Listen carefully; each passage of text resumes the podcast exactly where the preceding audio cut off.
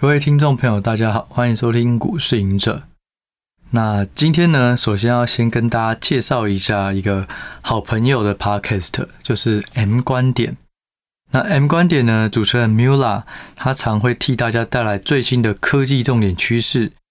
商业时事分析以及最新的投资市场的看法。那像是说，如果你要提早了解到特斯拉的成功，或是了解 AI 革命会怎么影响世界。那这些都可以关注这个 M 观点的 Podcast，那里面呢，他也会有很多不同的犀利角度，去以他个人的经验去分析不同的时事或是投资机会。那我自己是觉得蛮有趣的，那也有很高的含金量。那如果有兴趣呢，也欢迎去呃听一听看，或是订阅 M 观点的 Podcast。好，那这一集呢，我们要来聊的主题叫做。AI 股该如何选股与布局？哦，AI 股该怎么选股？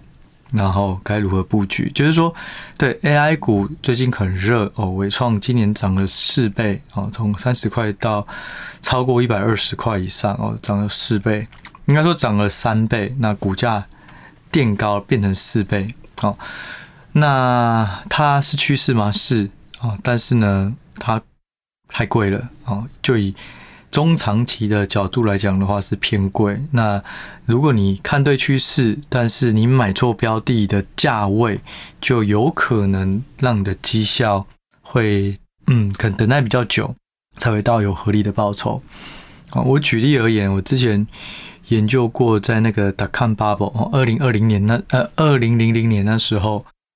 那时候呢，嗯。全球的那种美国大厂啊，都在主推说自己是 .com 公司哈，网络世代。呃，两千年、千禧年就是就是一个新的网络世代。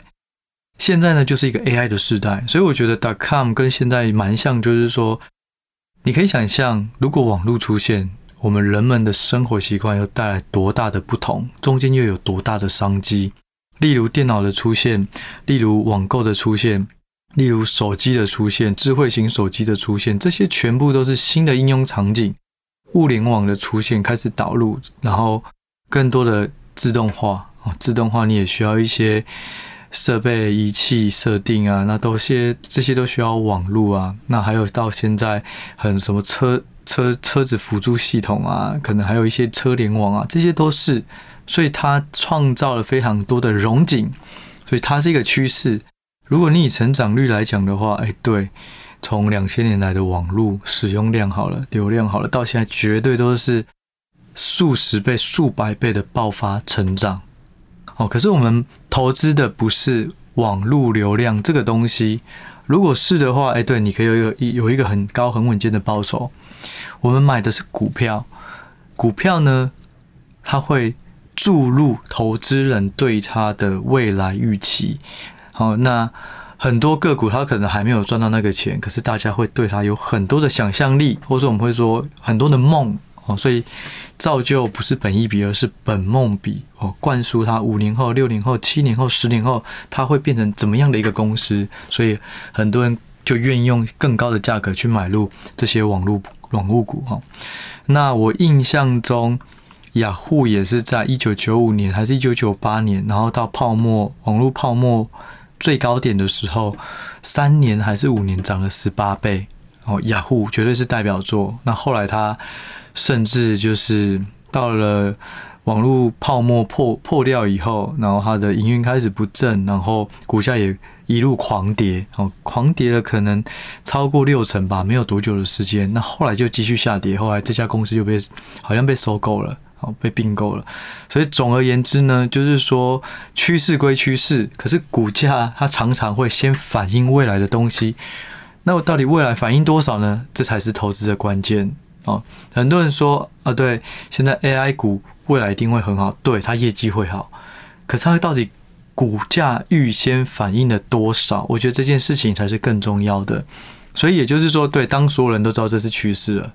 那会不会现在的价格也是反映了所有人的预期了？所以它已经反映了两年后的大涨哦，不能说两年都大涨，应该说两年后的获利大增。现在股价已经反映了，会不会这样呢？嗯，我觉得有机会好，有些是，有些可能不是。所以呢，要怎么去判断到底有没有反应太多？我觉得这是今天我们的 podcast 第一个重点。第二个重点是说，好，那我们不管价位，我们先选股，我要如何选股跟布局？好，相关个股要看哪些关键指标？好，好，首先呢，价位其实就我们以前在法人来讲的话，我们看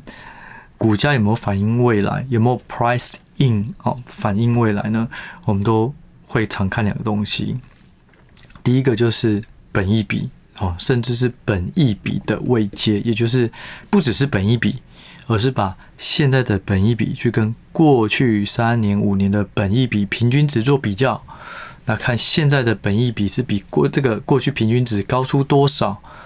对，那用标准差的概念去反映它的几率哦。通常正负一倍之间的这个本益比呢，它的发生几率会在六十七趴。假设本益比本身是一个常态分配，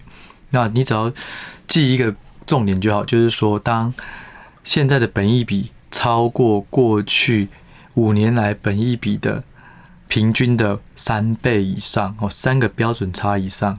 那它发生的几率就是。千分之一点三，也就是一千个样本，它只会出现一点三次，也就是它是非常罕见的几率。所以呢，当一个股价，呃，一家个股它的本益比超过三倍以上，我都会特别小心。哦，那另外呢，就是说要去看公司的获利，哦，市场对它有没有调升，有没有调降。本一笔我可以接受变贵。那通常它会伴随的是市场对于它的未来的获利预估是不断的上修、上修、上修。本来是两块，现在是四块，现在变成六块，哇，一直上修。那上修本来就会合理、合情合理，就它本一笔就会变高，这是很合理，所以股价会涨都是。但是如果本一笔上修，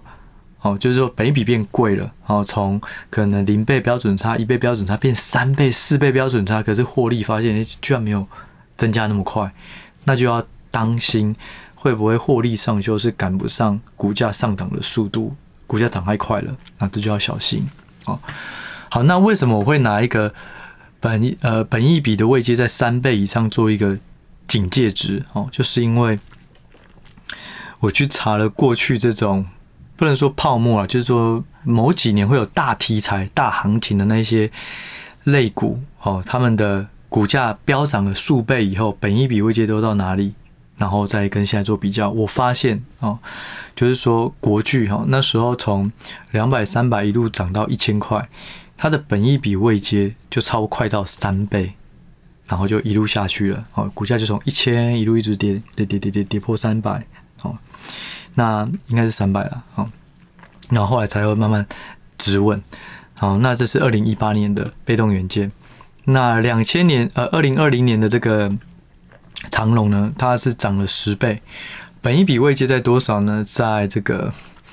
超过四倍，不能说本比位阶，应该说净值比位阶，因为景气循环股我们用看的就是净值比，所以当时候的净值比已经是过去平均值的四个标准差，哦，所以是四倍标准差，可是股价高点也没有维持太久就下去了。那再来一个例子呢，是疫情。复苏后，哦，就是疫情爆发，然后开始消费回温，然后那时候的造就的这个 Momo，哦，这个 Momo 购物呢，它的业绩非常非常好，那股价也从六百涨到一千八，可是 even 是这样，它的本一比未接最高点也超过是三倍，哦，那现在呢，有很多是超过三倍，不能说很多，但是不少，好，那就像我在前阵子 Facebook 有发，伟创它就是四倍多。光宝科就是三倍多，好，那伟创它的它在涨的是什么？其实它在涨的就是纬颖哦，它市场传言有接到中东的这个呃水冷散热的伺服器好的大订单，然后呢，纬颖纬创又是同一挂的，那伟创呢，它也有接到很多的 AI 相关的订单哦，所以。导致大家对它想象力很大。当然，我认为所有大涨的背后一定有资金在作祟哦，不能说作祟，应该是有资金在进驻哦。就像长隆那时候，除了外资投信以外，其实那时候也有很多的主力进去。主力是什么？就是很有钱的人啊，哦，长胶啊，哦，类似这种。那我相信这一波有很多之前在玩航航运的，现在跑来买尾创，因为航运再怎样，它就是一个供供不应求的一个题材。当需求被满足了，哦，船开始没有在塞港了，OK，那这个结故事可能就结束了。但是 AI 这个东西，你可以讲可讲的可以讲很远很远，都有 AI 的需求，所以它这个论点哦，看好 AI 会更是更难以攻破。但是呢，我觉得无论如何就是看位阶，看价位贵不贵哦。所以伟创呢超超过四倍，光宝科呢，大家很多人在讲的是充电桩哦，那它现在三点五倍以上，所以。我认为只要三倍以上都要留意，因为过去就以不管是国巨、长荣或是那个 某某哦富邦美，他们的未接本益比只要位阶超过三倍以上，都很难撑到一年哦，要不然就是股价下跌，下跌很多，所以它变成回归平均值的本益比，要不然就是获利真的要大幅成长。让本一笔长期拉升哦，但是这件事情前面三个例子都没有哦，因为你要，它就很像地心引力嘛，你的获利很努力的赚到这些，你突然要超级努力，然后刚好搭了一个浪潮，AI 浪潮出货大增，好了，纬创可能明年涨六成到八成，可是再过一年可能就是两成哦，两成也很厉害了，可是股价可能预期的更多，好，所以我觉得。伟创是好公司，其实伟创、技嘉在今年还没有涨那么多之前，我都觉得很好。那现在也觉得基本面不错，可是问题是在于价位漂不漂亮啊？我们刚刚讲到打 com bubble 哦，就是说网络泡沫，雅虎是一个例子，就是哇，极端好变成极端的差哦，股价大跌哦。但是呢，嗯，微呃微软哦，Microsoft。它那时候也是涨很多，甚至呢，它的本益比也从一一开始的二十倍左右，上涨到本益比已经到了六十倍还是八十倍，然后到最二零两千年最高点泡沫那时候，那后来呢，随着 dot-com bubble 破掉以后，所有网络类股都下跌，Microsoft 也是。那 Microsoft 它花了超过十年的时间，它的股价才又爬到。两千年，当然现在已经又创新高，那是因为它在云服务、在 AI、在办公室软体这块的布局非常的厉害哦，非常的完善，那业绩也都越来越好，所以这个无可厚非。可是它中间花超过十年，那我们有多少个十年可以等？现在 AI 假设涨太多，你买贵了，对，你放十年、二十年，可能还是会回来现在的价格。哦，那但是。中间你可能就 miss 掉哦。假设你那时候有微软，结果你在等待这个超过十年的过程中，你就错失了 Amazon，你就错失了 NVIDIA、AMD 等等哦。也就是说，我觉得就是你如果没有吃到那个最甜的大部位哦，鱼身哦，大家都喜欢讲鱼头，就是一开始鱼身啊，就是中间主身段，鱼尾就是末身段。如果你没有一开始参与到，我觉得现在就是。保守一点，如果你真的很想玩，OK，那部位可能就丢个一点点，三趴五趴，然后不要开杠杆下去玩。因为老实说，这波行情会涨到哪里，我们也不知道。也许我们觉得啊，尾创很贵，它已经涨了三倍嘞，搞不好没多久涨了五倍，有可能啊。因为长隆那时候大家都觉得啊，它已经比过去涨太多了，太贵，已经涨两倍、涨三倍了，哪知道后来是涨了十倍，所以一切都很难讲。可是当筹码，或是当资金撤离的时候，哇，那个跌幅也是很凶哦。我们我们常常都会说，没关系啊，我就等第一个头部建立以后再撤。可是往往第一个头部建立，搞不好它还没有、还没有、还不还不会那么快下去，整理完又再上去，那是不是我们要再追更高了？所以我觉得就是说，可以你要玩可以玩，但是要记得设停损部位不要太多。那你的玩法就会变成是看动能哦，动能消失，股价下降，或是获利开始没有再上修那么多了，也许都要找机会获获利了结哦。那另外就是说，我们刚刚讲到本一笔未接三倍以上都要小心，所以不只是 AI，其实散热有一些也差不多要三倍了，那甚至。有一些散热，甚至连现在他在炒作的哦，或是大家在讲的一些水冷式的东西都还没有出货，可是股价就先反应。我觉得那个都要小心，因为那个是完全建建立在本梦比，他现在可能通过认证，他现在可能有一些产品。实验室哈已经完成了，可是你要接到大单到真正贡献，那个还有一段时间。我认为水冷一定是趋势，肯定是趋势，因为你未来 AI 需要更多的散热，你才有办法很完整完善的运行，不然你运作到一半就宕机，那这个成本更高，所以散热。已经会之后的气冷会达到一个物理的极限，你过热再超过这个极限物理的极限以后，这个气冷就很难再排热了，你就只好用水冷静模式。所以我认为，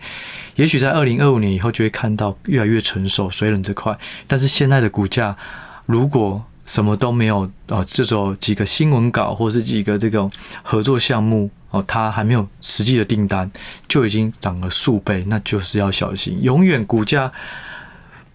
不是不一定是买错股票才会亏，你就算买对股票，可是价位买错也会亏哦。所以我觉得就是客观中中立哦。然后这一波呢，很多的行情主要都是来自于外资、投信、主力哦的买盘。像外资在呃去年初的时候哦，一一万八千点到了最低点，呃去年十月吧，一万两千点哦。那外资卖了一点三兆哦。那我没有记错的话。那这波从一万二涨到一万七，外资只买了四千多亿，也就是说，它其实卖掉的这么多一点三兆里面，它只加了不到一半，股价涨回来了，指数就涨回来，所以它其实还是有赢弹的。那另外呢，投信也是一直在卖哦，这两年买了将近四千亿，哦，所以就是说，基本面不一定变化那么大，但是当市场更有信心，觉得最差已经过了，降息快要到终点了。哦，啊，升息快要到终点了，大家就先进来布局，就有可能让短期的股价甜蜜点就跑掉。好，那大家也要记得，就是说动能都是这样，追逐动能，相对报酬，投信外资主力看到哇，别人赚的比我都不行，我要赚的比他多，所以压更多，然后放更多的消息。可是呢，当开始跌的时候，他们也会想说啊，不行，我要跌的比别人少，我要赶快先跑，所以助涨也会助跌。所以我觉得。我我我没有办法保证，哎，下个礼拜、下个月后就马上跌。但是我们一定要有心理准备，如果股价太贵，本一比太贵，跌只是正常的。反而，如果我们真的是长期看好一个大趋势，应该在下跌的过程中，找到价位开始越趋合理的时候去找买点。我认为反而是这样，就是涨跟跌，我们都用平常心去看待，不可能所有东西都是涨的。那不可能所有东西都是跌的，就像去年十月的台积电，本益比到了九点九倍，这个是历史以来近期的最低点，就是从来台积电没有这么夸张过。那为什么会九点九倍？因为股价从六百多跌到了三百多，而且当时候的获利还是非常的强劲啊。所以你现在回头看，啊，那时候为什么不买？其实一样，就是现在也是一样，就是诶、那怎么每个都涨那么多哦？但是呢，我还是要提醒一下，就是说，其实这一波看起来，哎、散热啊，然后充电桩啊，AI 啊，好像很贵。那其实呢，我觉得是有点 M 型化了，哦，就是产业也是 M 型化，有一些并没有很贵。例如台积电哦，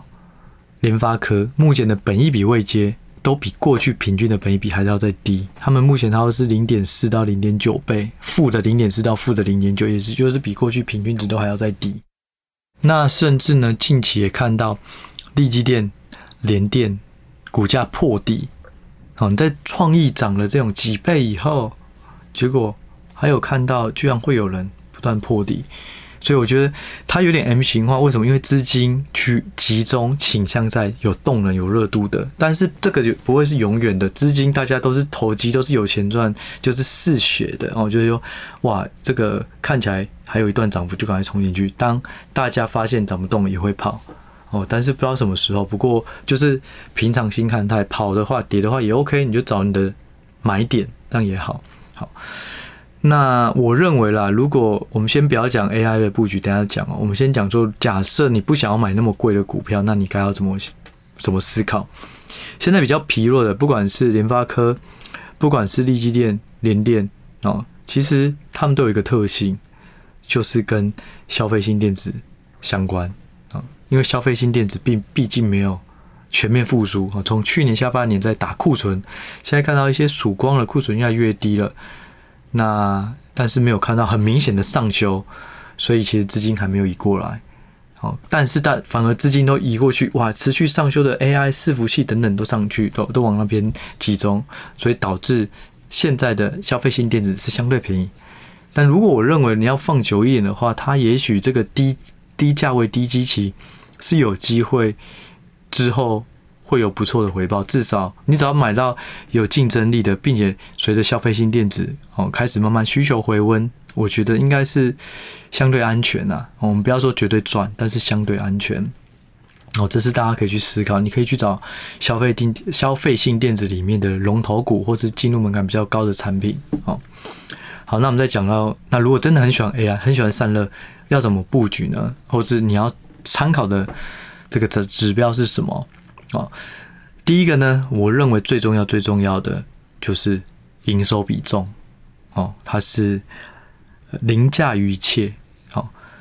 我们之所以去买一个题材股哦，或是说这个 AI 股，一定是期望他说哇，这家公司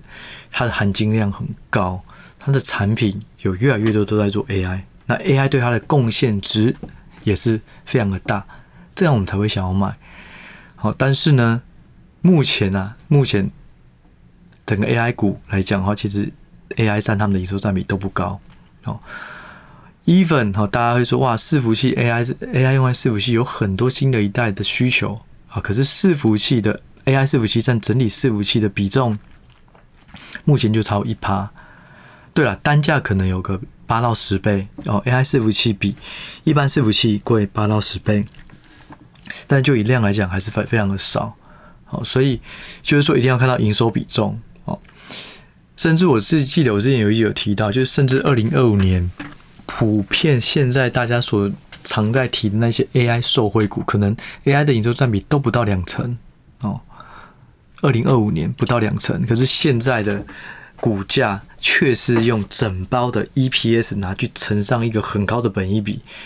可是实际上你要切细一点，你不能用整包的 EPS，你只能拿 AI。相关的那一块的 EPS 拿去乘比较高，其他的 EPS 呢，你又不是受惠于 AI，你你不能用这么高的本益比，你应该你应该用过去平均的本益比啊。如果你这样一组发现，哎，每只股价应该都要都都有一点太贵了啊，所以我觉得回到最重要就是营收比重。你假设受惠于 AI，你假设受惠于散热，好，那我们就要关注，在未来哦，以现在来讲的话，营收占比有多少？在未来这一块营收占比会不会有快速明显的扩大？如果会，那也许就是一个比较好的投资标的。哦，第一个营收比重决定了这家公司在该题材的含金量有多少。哦，你不能说哦，我它受惠于 AI，就 AI 营收占两趴。AI 营收占一趴，散热也是如此。还有一个就是充电桩哦，最近非常热的充电桩，因为欧洲啊、美国啊、中国啊都要大量的去布局规划盖这个充电桩，所以大家就想到哇，那到底有谁是受惠股呢？我就开始去去思考台湾的相关概念股，然后股价也都涨很多。可是，一样，到底充电桩占的这家公司比重有多少？哦，我看到目前查到。一些大的集团啊，其实充电桩都只是他们一个小产品而已，营收可能都占不到三趴，所以这些都要特别注意。光营收比重这个东西下去筛选，可能有一些你就可以把它直接直接先盖住了哦。所以营收比重非常重要，那也是这一次在题材的时候我才会特别提到。我过去不一定都会把营收比重的排序拿那么前面，可是这一次如果你真的看好 AI，那它就要含金量最高，就像 NVIDIA。我就是很最高阶的晶片，好 GPU 都是用我的，那甚至 AI 有很多它专门开发的晶片给它用，所以它非常的纯哦，它应该不只是说纯，是基本上它是必要的哦。那台 NVIDIA 里面就它的供应链有台积电哦，台积电高阶的这些也会用到 AI，OK，那它也 OK。可是台积电它整个整个饼哦，它的产能不是就只有。AI 用的，它有手机，也有车用，有不同的，所以它相对来讲没有那么纯，所以 NVIDIA 就是非常的纯哦。好，所以我觉得营收比重非常重要。那第二个呢，就是获利有没有上修？哦，你不能说，诶、欸，它受惠于 AI，哎，结果发现哎，获利没有上修，哎，原来是因为 AI 那块起来，结果它的其他业务下去，所以看起来没上修，那就没有意义了，那它就不该涨了哦。所以获利有没有上修，这很重要。那第三个就是本益比位阶，只要超过一点，只要超过一点五倍的，都要特别留意哦。就是说，有可能它在短期是有超涨的现象。好，所以我觉得营收比重，然后获利是否上修，跟第三个本益比位阶，别尽量不要超过一点五倍。哦，那不要说一好，那一点四倍我也买，就是就是如果能够有更便宜的，那当然就是选择更低的时候买。哦，对，所以我觉得呢，就这三个。好，那营收比重基本上大家是可以去看季报，我每家公司的法说会或是财报的季报。呃，他们都会公布营收状况、营收比重，那你就可以去看。那至于是说，如果获利的上修、下修，或是本益比未接的话，获利的上修、下修，也许你可以追踪券商的这个看盘软体，可能会有研究报告，你就去追踪它的变化。然后这家分析师他对于这家公司有没有持续上修，哦，你可以去看。那我们过去的话都会直接用资料库啦。那如果是我的话，我会直接用 App，因为。我的 App 里面就是有放一些比较中大型或者资讯透明的，会有一个未来一年预估数据的变化，那就可以去追踪。那本一笔未接的话呢，大家也可能比较难。那如果你手上没有东西，可能你就是去看它过去以来的获利，然后还有它的股价变化，去大概去概估一下它的本一笔的变化。好，那如果是我的话。一样，我也会透过 App 的方式，因为我觉得这是刚这三个里面营收比重大家都看得到，那后面两个预估获利跟北比位接，我觉得非常重要。可是普遍很少的平台或是呃或是报告会很详细有这些数据的记录哦。所以就我的话，预估数据跟北比位接我都会从 App 去看。那我会觉得在一点五倍以上就先先小心，先观察，好，不要太急躁进去。对，好，那这一集呢，就是还是要提醒大家，AI 有很多的投资机会，那也有很多的不同的应用场景哦，包含是散热，其实也是 AI 的一环，因为你热需要排热出去，AI 都是高阶运算。那那像网通，未来可能也会有包含 CPU 啦，然后光纤的这种这种传输。它可能也会有一波新的一个题材，那未来我觉得一定还有很多，我我觉得未来一定还有很多啦。那那大家还是一定要小心，好股票一定还是要回到它是不是有好的价位。对，我觉得宁可看着你没有把握的个股涨半天没有买都没关系，只要等到下来的时候，你能够如果前景一样很好，只是大家。热度变少了，那也会相对便宜，对于中长线投资也会比较好。那或者就是说，你去找未来会起来的，就像我刚刚提到，消费性电子里面应该有很多好股票，只是现在是比较弱。那当然比较弱的，营运状况比较弱，股价相对也会比较便宜。好，所以不同的方向都提供给大家思考。好，那我们这一集呢，我们就先聊，先聊到这里，我们就下一集再见喽，拜拜。